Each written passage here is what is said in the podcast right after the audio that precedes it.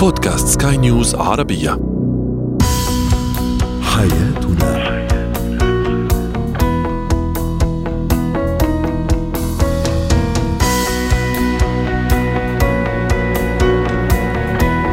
مستمعينا الكرام أهلا بكم إلى برنامج حياتنا. برنامجكم اليومي الذي يعنى بشؤون الأسرة وباقي الشؤون الحياتية الأخرى والذي يمكنكم الاستماع اليه عبر منصة البودكاست لسكاي نيوز عربية. معي أنا طيبة حميد. نتحدث اليوم عن الانسحاب المفاجئ للشريك من العلاقة والأضرار النفسية الناتجة عنه وكيف نعلم الطفل الشجاعة والقدرة على اتخاذ القرارات ونسلط الضوء أيضا على أبرز النصائح لتجنب الإصابة بالتهاب البشرة عند ارتداء الكمامة.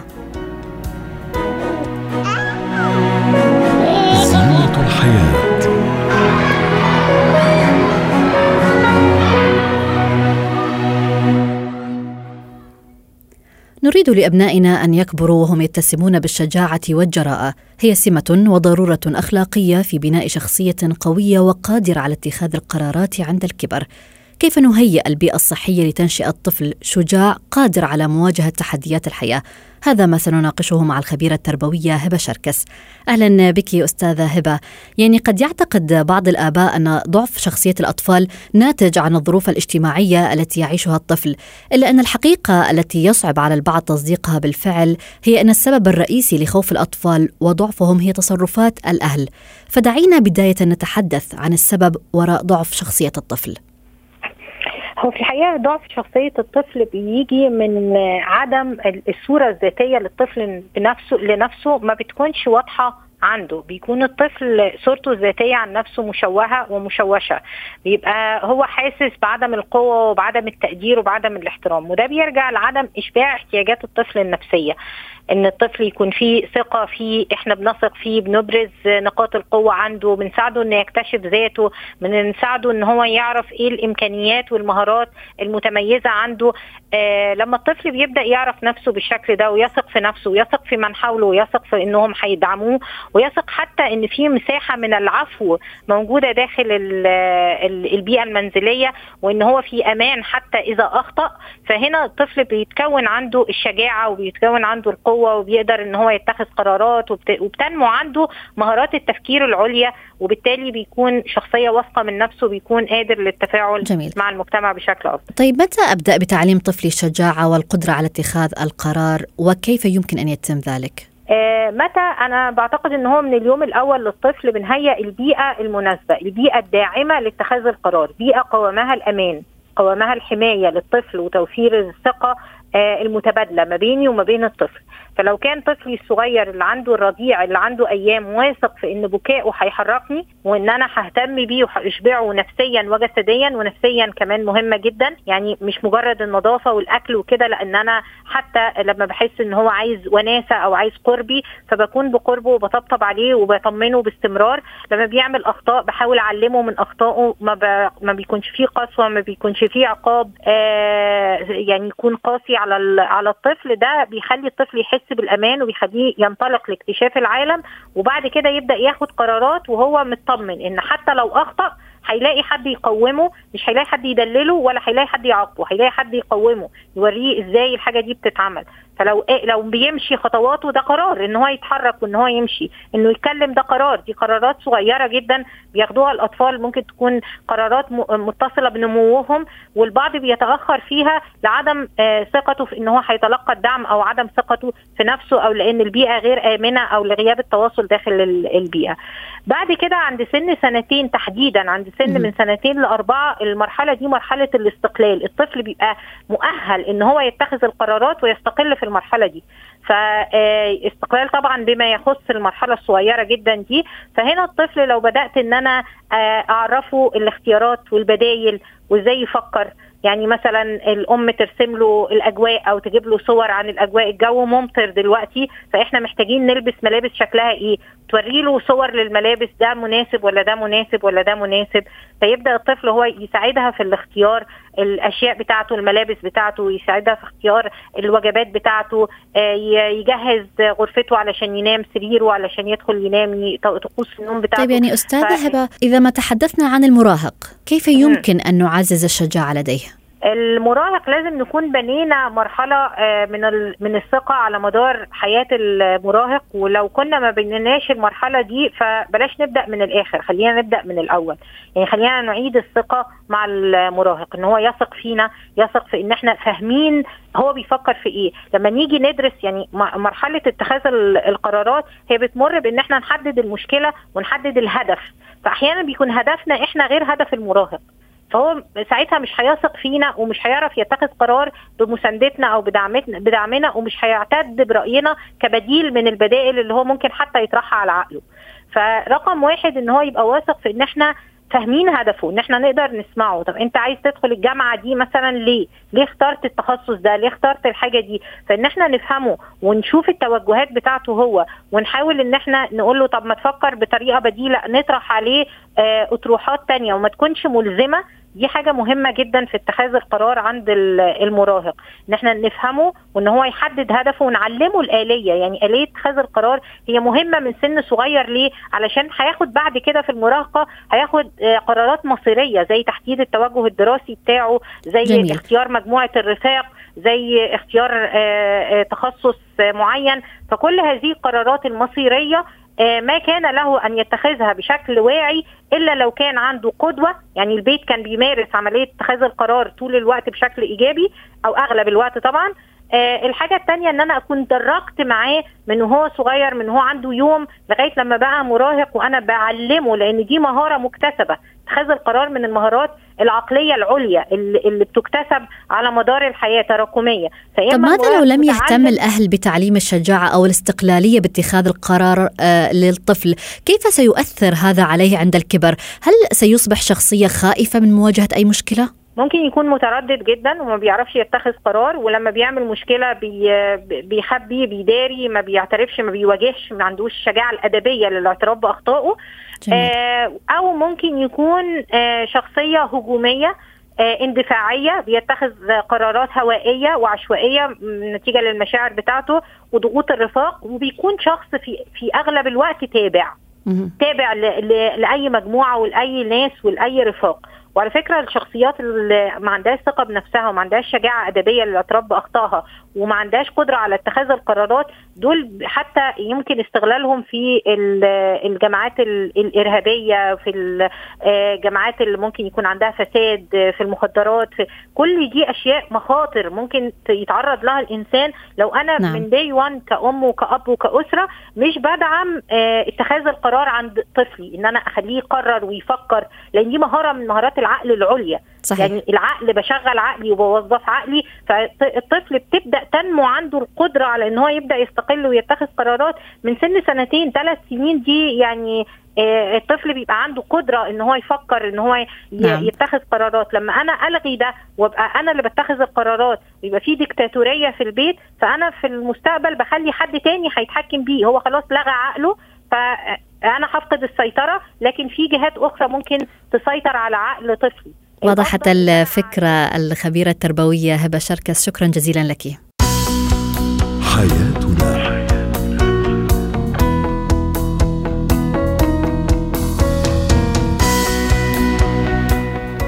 نجدد التحية والترحاب بكم مستمعينا الكرام. أنتم تستمعون لبرنامج حياتنا برنامجكم اليومي الذي يعنى بشؤون الأسرة وباقي الشؤون الحياتية الأخرى والذي يمكنكم الاستماع إليه عبر منصة البودكاست لسكاي نيوز عربية. معي أنا طيبة حميد. هو وهي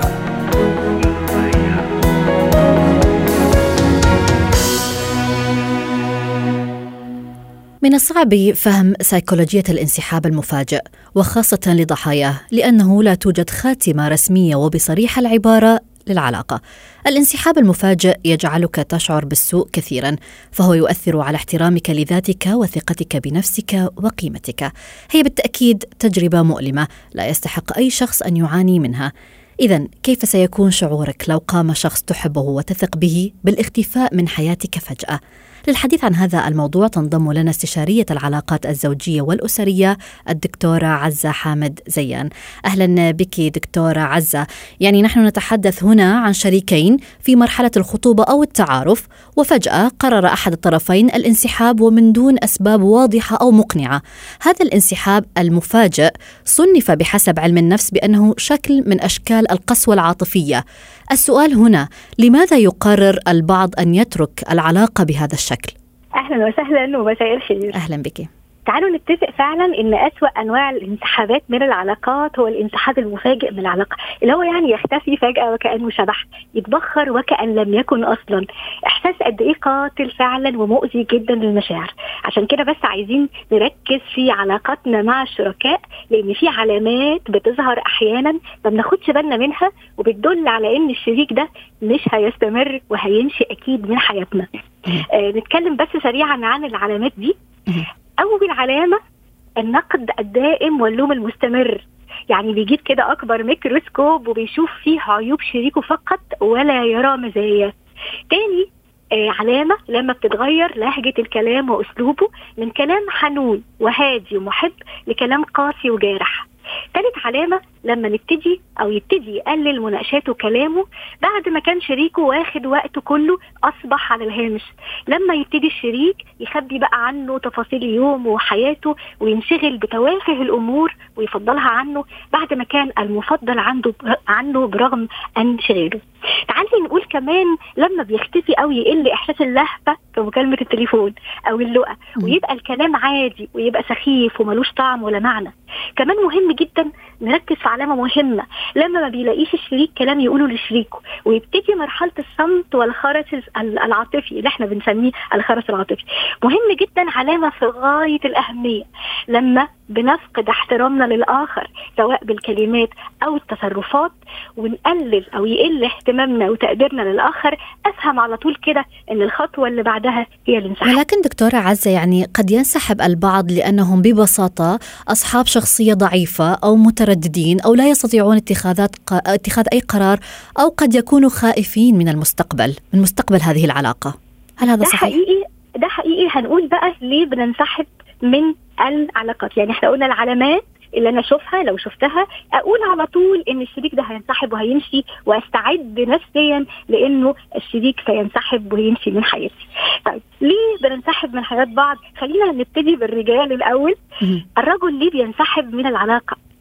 أول سبب لما يحس إن العلاقة دي فيها تهديد لرجولته بشكل من الأشكال سواء في كلمات أو تصرفات الطرف الآخر. يعني مثلا آه، يحس إنه آه، ال- الست دي ما بتقدروش أو آه، يعني ما بتقدروش كفاية كرجل بقصد أو يعني ما بتعملوش حساب.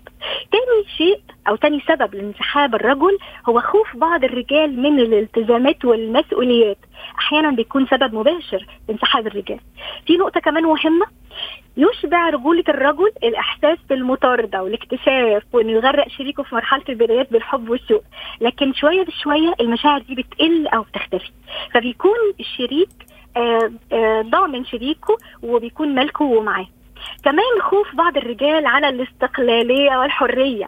بنلاقي أحيانا يعني رجل بيخاف قوي على حريته اللي بيعتبرها أقوى من حبه فبيفضل الانسحاب وبيفضل يعيش حر وطاير وغير مقيد تعالي نتكلم على النساء ليه بتنسحب.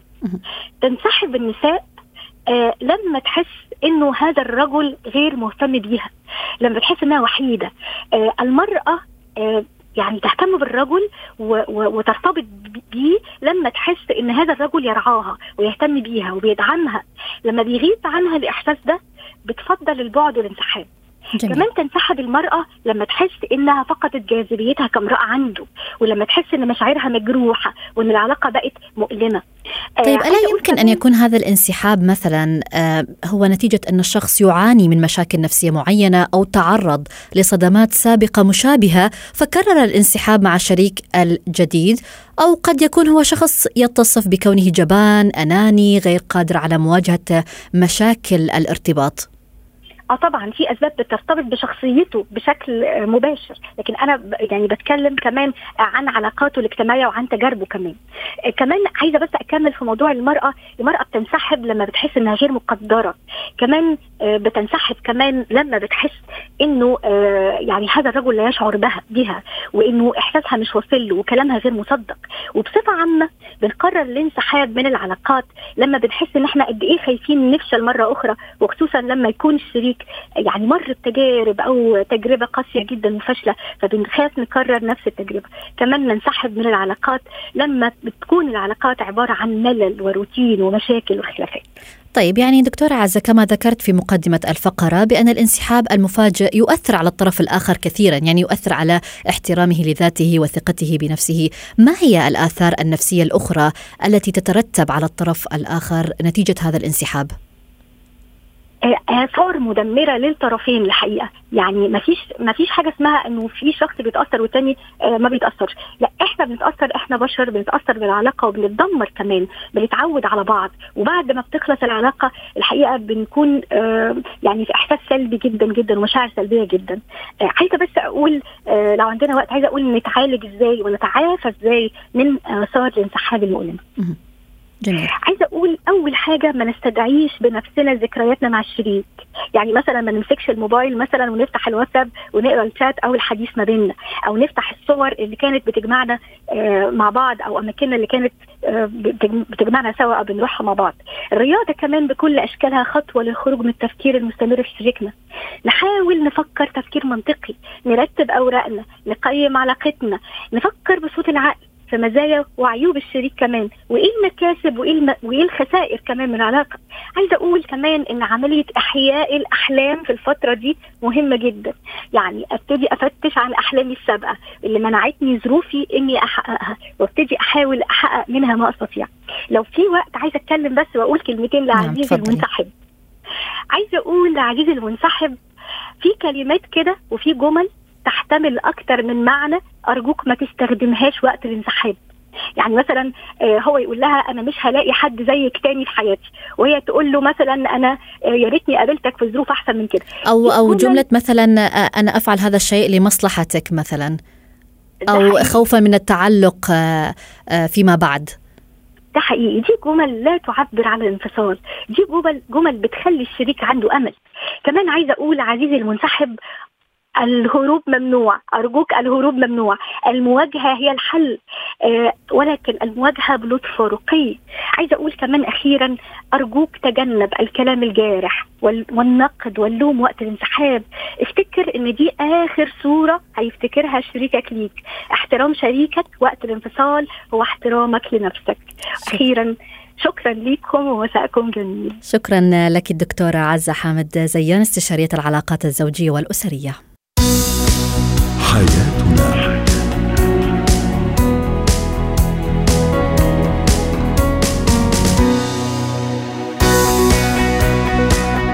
قضية رأي عام.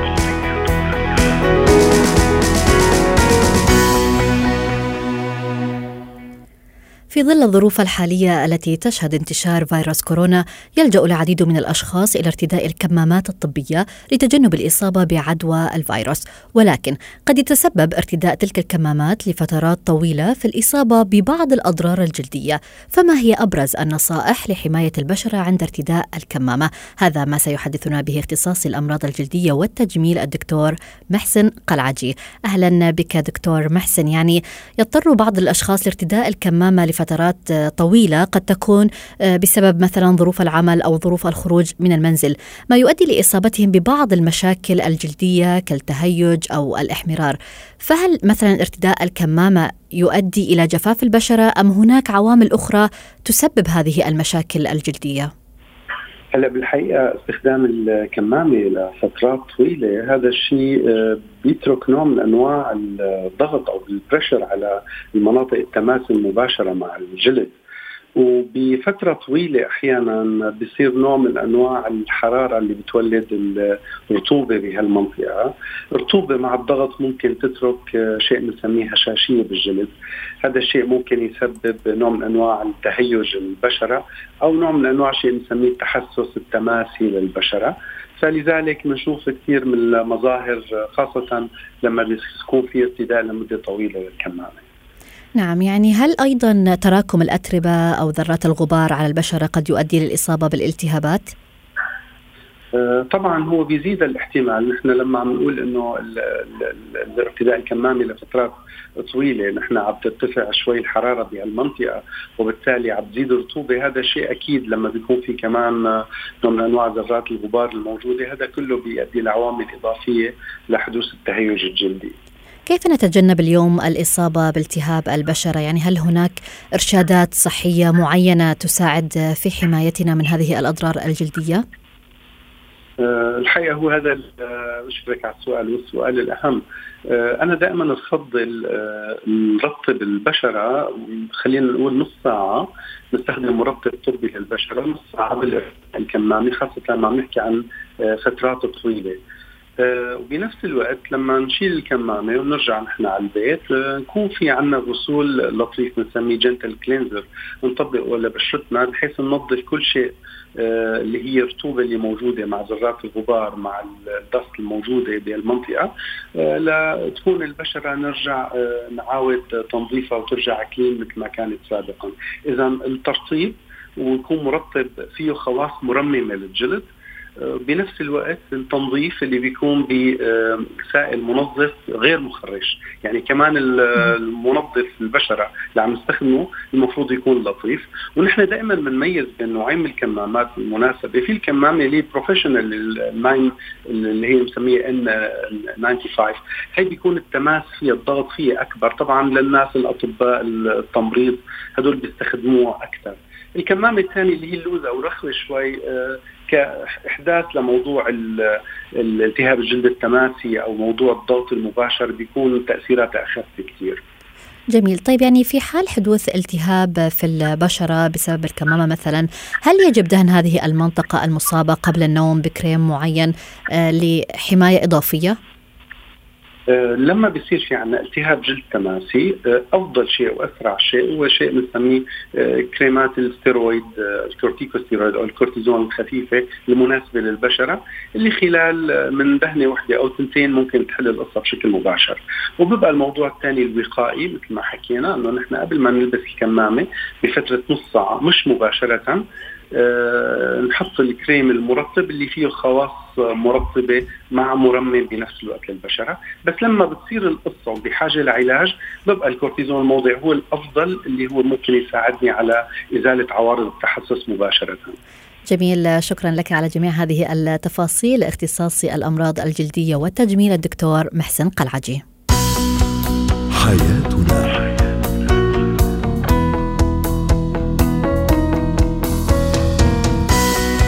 ختام برنامج حياتنا مستمعينا الكرام غدا حلقة جديدة. حياتنا